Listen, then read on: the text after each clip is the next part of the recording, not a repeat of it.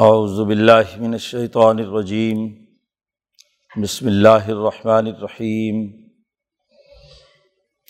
یا ایہا الذین آمنوا لا تکونوا کالذین آذوا موسیٰ فبرأہ اللہ مما قالوا وکان عند اللہ وجیہا۔ یا ایہا الذین آمنوا اتقوا اللہ وقولوا قولا سدیدا۔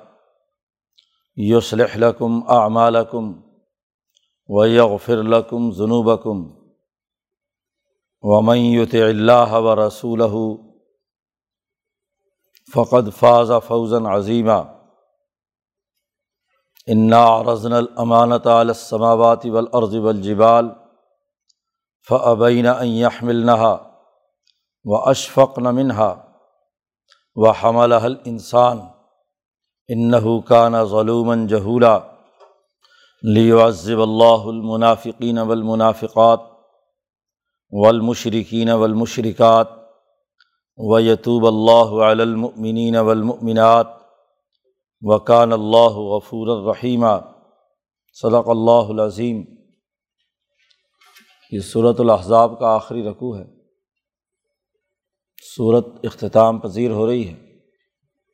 شروع صورت میں نبی اکرم صلی اللہ علیہ وسلم سے کہا گیا تھا، یا یو نبی اتق اللہ ولاۃ تیل کافرین والمنافقین۔ کافروں اور منافقوں کی اطاعت مت کیجیے اللہ سے ڈریے۔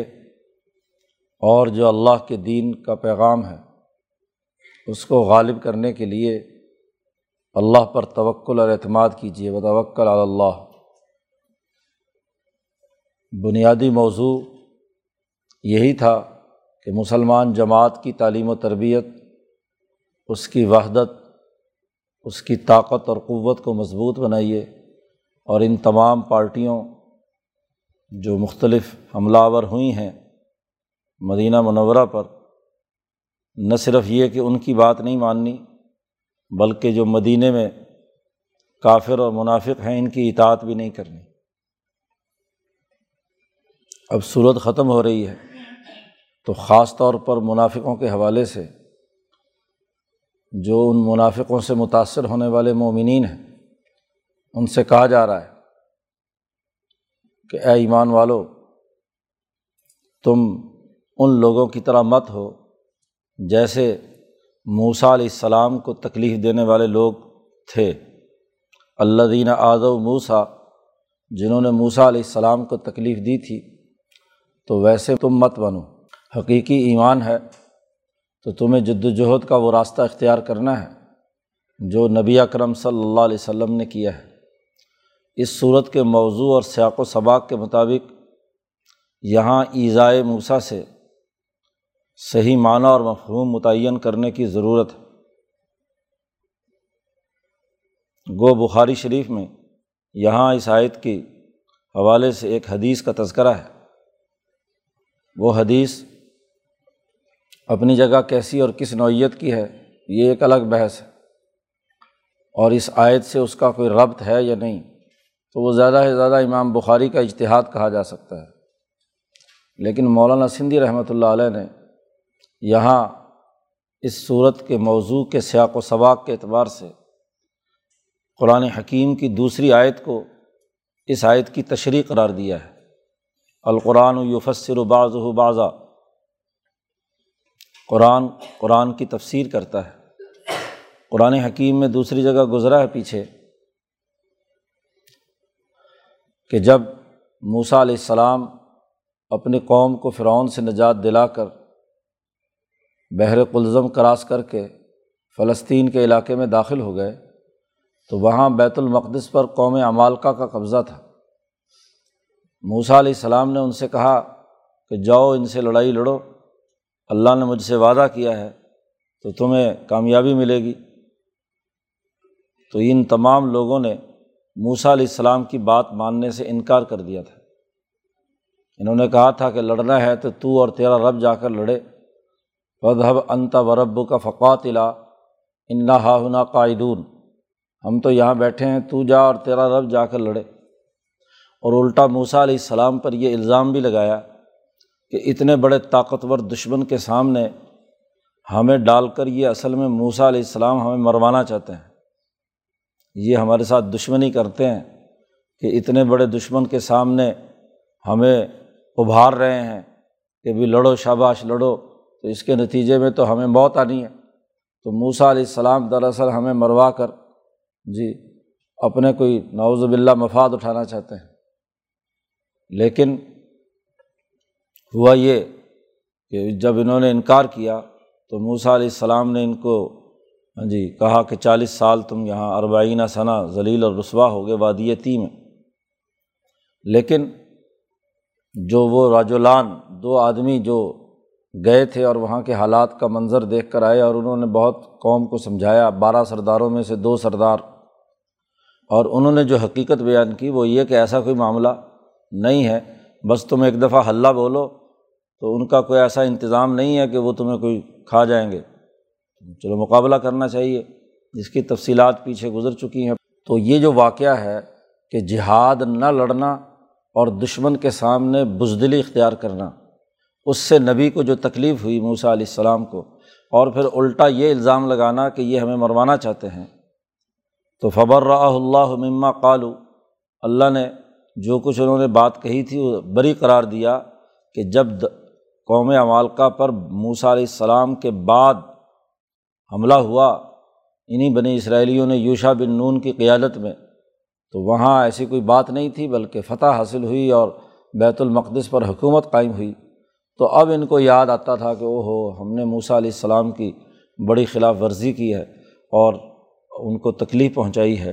تو وکان عند اللہ وجیحہ جب اللہ کے یہاں تو معزز تھے ہی موسا علیہ السلام، لیکن ان کے یہاں بھی اس کے بعد سے موسا علیہ السلام کو معزز سمجھا جانے لگا اور آج بھی یہودی موسا علیہ السلام کو عزت کی نگاہ سے دیکھتے ہیں۔ یعنی جو جھوٹا الزام تھا وہ رد کر دیا۔ تو مولانا سندھی کہتے ہیں کہ یہاں غزوہ احزاب ہے اور غزوہ احزاب میں یہاں کے منافقین بھی ایسی بات کہتے تھے۔ نبی اکرم صلی اللہ علیہ وسلم کو اذیت پہنچانے کے لیے اور یہ جو کافر لوگ تھے جنہوں نے معاہدے کیے ہوئے تھے یہودیوں نے مدینہ کی ریاست میں، تو یہ بھی اسی طرح کی باتیں کر کے نبی کو تکلیف اور ایزا پہنچاتے ہیں۔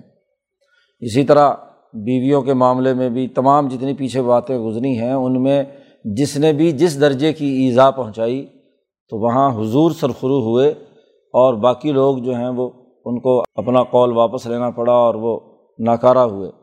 تو یہاں اس صورت کے اختتام پر مسلمانوں سے کہا جا رہا ہے، یا الزین آ منو اے ایمان والو لاتکن کلدین آز و موسا تم ان لوگوں کی طرح مت ہو جنہوں نے موسا علیہ السلام کو تکلیف دی، ایزا پہنچائی نبی کو۔ فبر اللہ مما کالو اللہ تعالیٰ نے انہیں کیا ہے؟ بری کر دیا جو کچھ وہ کہتے تھے۔ وہ عند اللہ وجیحہ اور موسا علیہ السلام اللہ تعالیٰ کے یہاں بہت ہی وجیح باوقار اور بہت ہی عزت اور آبرو والے آدمی تھے۔ تو ان کی عزت اور وقار برقرار رہا۔ جو جھوٹا یہ انہوں نے الزامات لگائے کہ جی ہمیں قتل کرنا چاہتے ہیں، یہ بات درست نہیں۔ تو یہاں بھی نبی اکرم صلی اللہ علیہ وسلم نے اسی لیے غزبۂ بدر کے موقع پر صحابہ سے پوچھا تھا کہ بھائی اب اس وقت لڑائی کا موقع ہے، تم بتاؤ کیا کرو گے؟ خاص طور پر انصاریوں سے۔ تو انہوں نے وہی بات کہی تھی کہ ہم وہ بات نہیں کہیں گے۔ جو موسا کے لوگوں نے موسا سے کہی تھی کہ حضب انت و ربو کا فقات انہا ہنا قائدون، ہم تو آپ کے ساتھ مل کر لڑیں گے، جہاں آپ کا پسینہ گرے گا وہاں ہمارا خون گرے گا۔ تو صحابہ اکرام کی الاظمی نے، جو مخلص صحابہ تھے، تین سو تیرہ جو بدری صحابی ہیں، انہوں نے اپنے آپ کو حضور پر قربان کیا۔ تو اب یہ جو غذبۂ احزاب کے موقع پر یہ منافقین ہیں، جو بظاہر اسلام قبول کیے ہوئے ہیں، یا کمزور قسم کے مسلمان ہیں تو ان سے کہا جا رہا ہے کہ تم اب اس موقع پر پیچھے رہ رہے ہو، کیونکہ منافقین سے بہت سے گروہ لڑائی سے بھاگ کر کیا ہے اپنے اپنے گھروں میں جا گھسے تھے۔ تو یہاں اللہ نے حکم دیا کہ دیکھو ایسی ایزامت پہنچاؤ۔ جب موسا علیہ السلام اللہ کے یہاں وجی ہے، تو حضرت محمد مصطفیٰ صلی اللہ علیہ وسلم تو ان سے کہیں زیادہ کیا ہے، مرتبے والے اور عزت والے ہیں۔ اس لیے اے ایمان والو، یا الزین آمن اتق اللہ۔ اللہ سے ڈرو۔ وقول و قول صدیدہ اور بالکل صحیح اور درست بات کہو، سیدھی بات کہو۔ ادھر ادھر کی ٹیڈی میڈی باتیں کرنا، جھوٹے الزام لگانا اور وہ بھی نبی پر، تو یہ بات درست نہیں ہے۔ اگر صحیح بات کہو گے تم، تو یو صلی لکم اعمالکم۔ تمہارے اعمال تمہارے لیے درست ہوں گے۔ قول اور عمل دونوں کا ایک دوسرے سے بڑا گہرا رابطہ ہوتا ہے۔ بات جھوٹی ہو تو عمل بھی جھوٹا ہوتا ہے۔ بات سچی ہو تو عمل بھی سچا ہوتا ہے۔ تو اصل میں تو قول اور فعل کا تضاد بھی خرابی کی بات ہے۔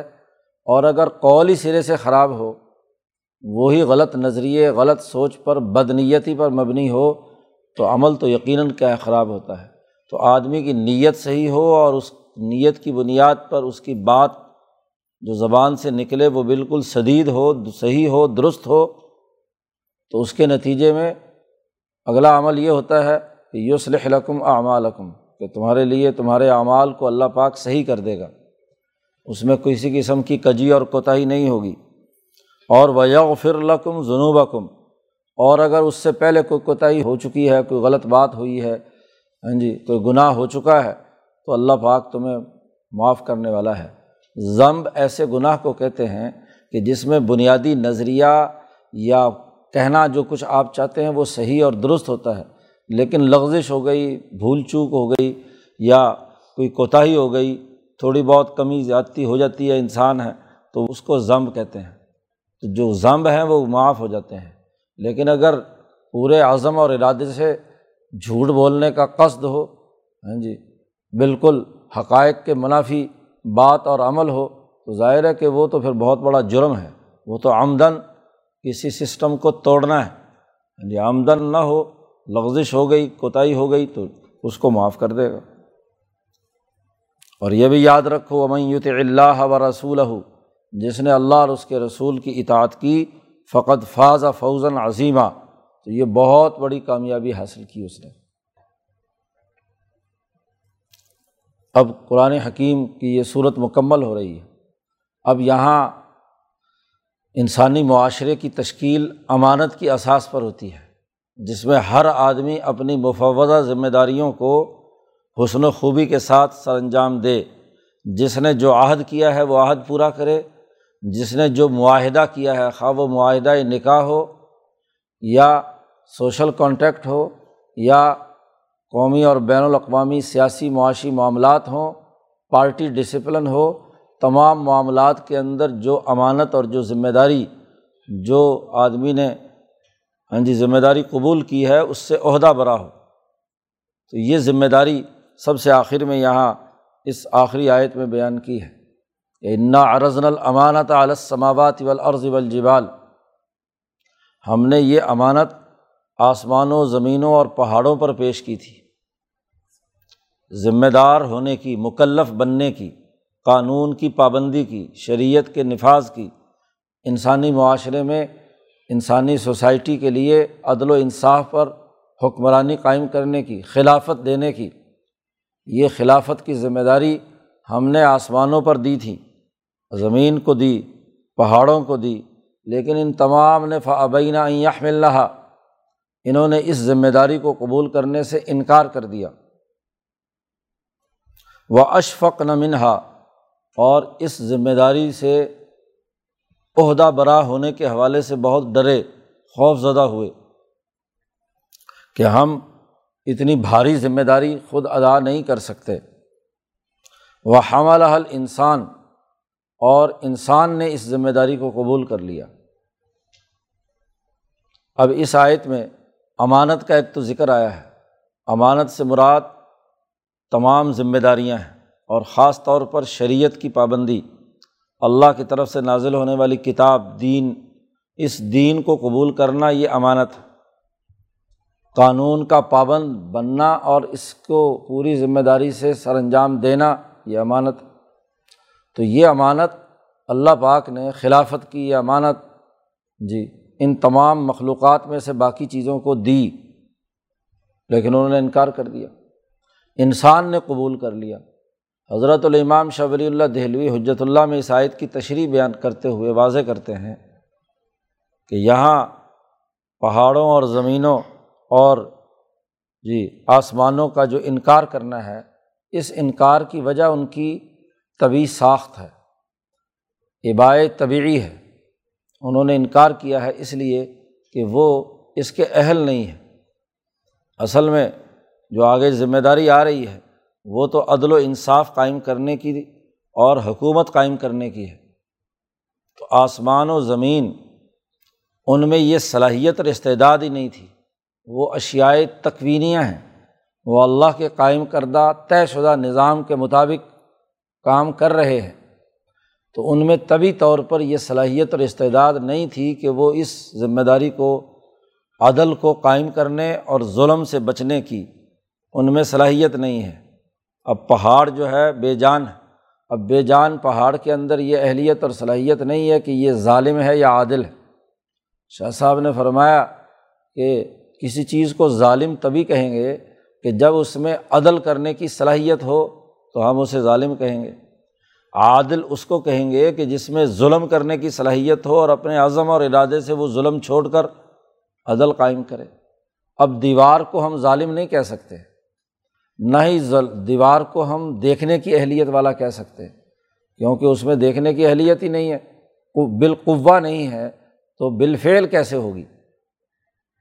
تو کسی چیز میں صلاحیت موجود ہو اور پھر وہ اپنے عزم و ارادے سے اس کے اندر کوئی نہ کوئی عمل کرے، تو اس کو ہم اس صلاحیت والا کہہ سکتے ہیں۔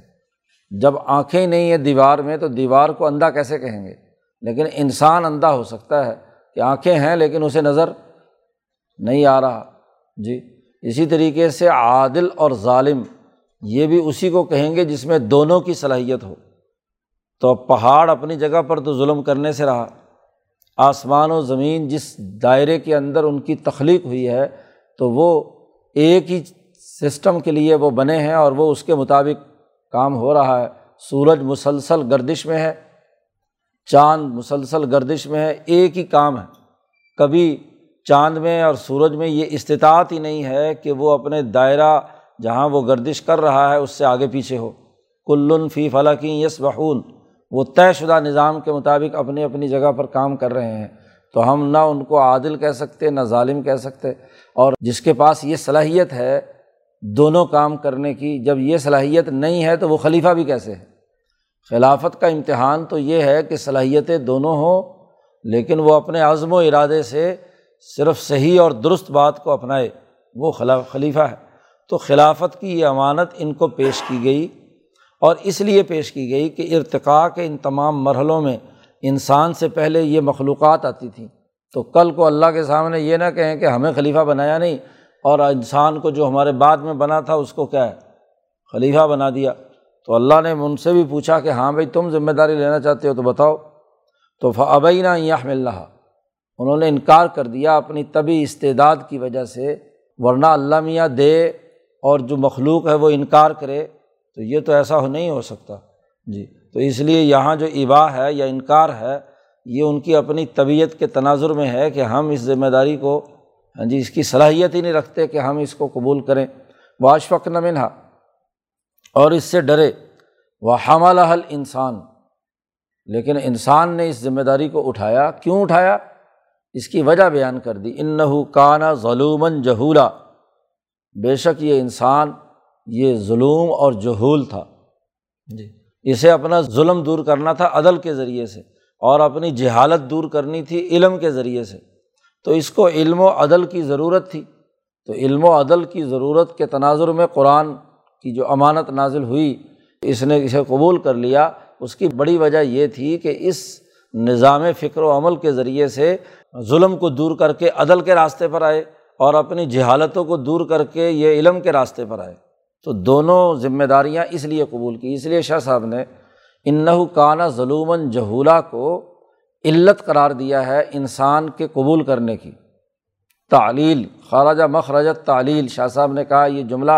بطور علت بیان کرنے کے لیے آیا ہے کہ اس وجہ سے انسان نے قبول کیا کہ یہ ظلم اور جہول تھا۔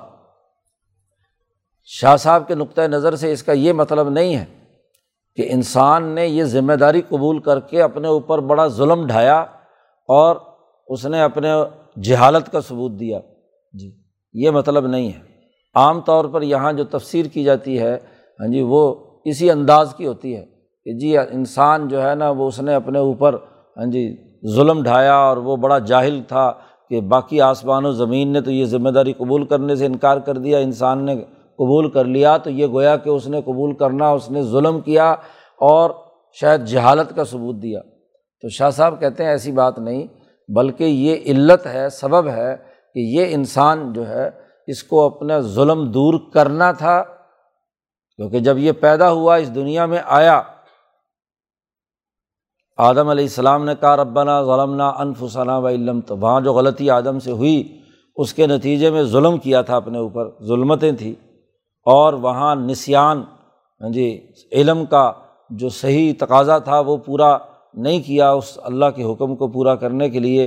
تو اللہ سے دعا مانگی کہ، ربنا ظلمنا انفسنا و علم تغفر لنا و ترحمنا لنا قرن من الخاصرین تو جب اللہ میاں نے وہاں سے نیچے زمین پر اس کو جانے کا حکم دیا تو جو ظلم اور جہول کی حیثیت سے تھا۔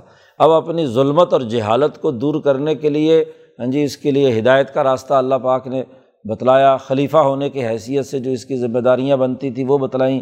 فعما یا عطین کو منی ہدن جب تمہارے پاس میری ہدایت آ جائے، تو پھر اس کے مطابق تمہیں عمل کرنا۔ جو اس کے مطابق عمل کرے گا، تو اس نے اپنی ظلمت دور کر لی، اس نے اپنی جہالت دور کر لی، تو اب ظاہر ہے کہ کامیاب ہوگا وہ۔ اور جو آدمی جس نے اپنی ظلمت دور نہ کی اور جہالت میں مبتلا رہا، اب وہ چاہے منافق ہو یا مشرق ہو، اس کی سزا کا ذکر ہے۔ اسی لیے لیوزب اللہ المنافقین والمنافقات، اسی تعلیل کی بنیاد پر اگلا جملہ نتائج کے اعتبار سے درست ہوگا۔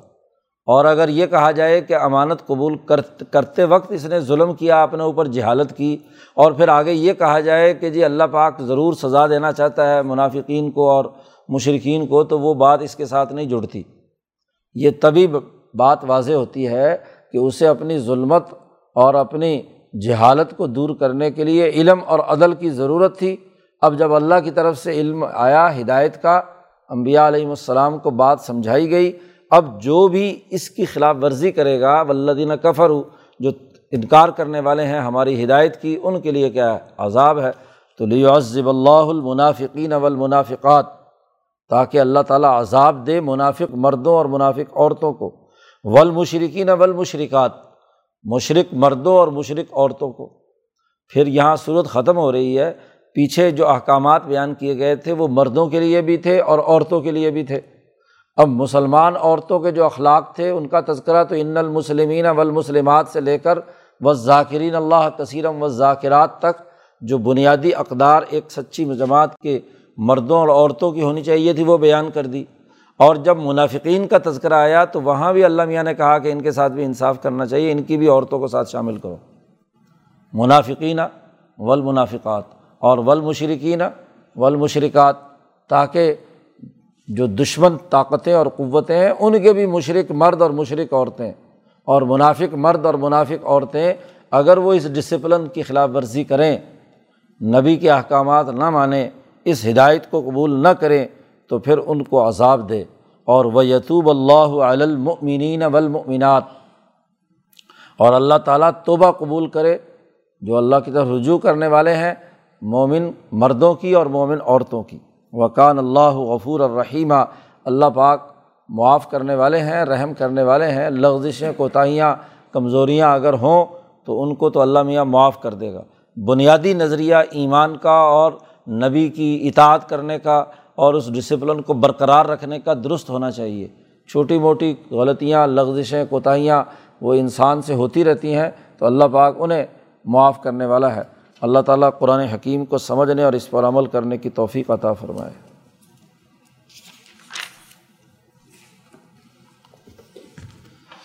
اللہ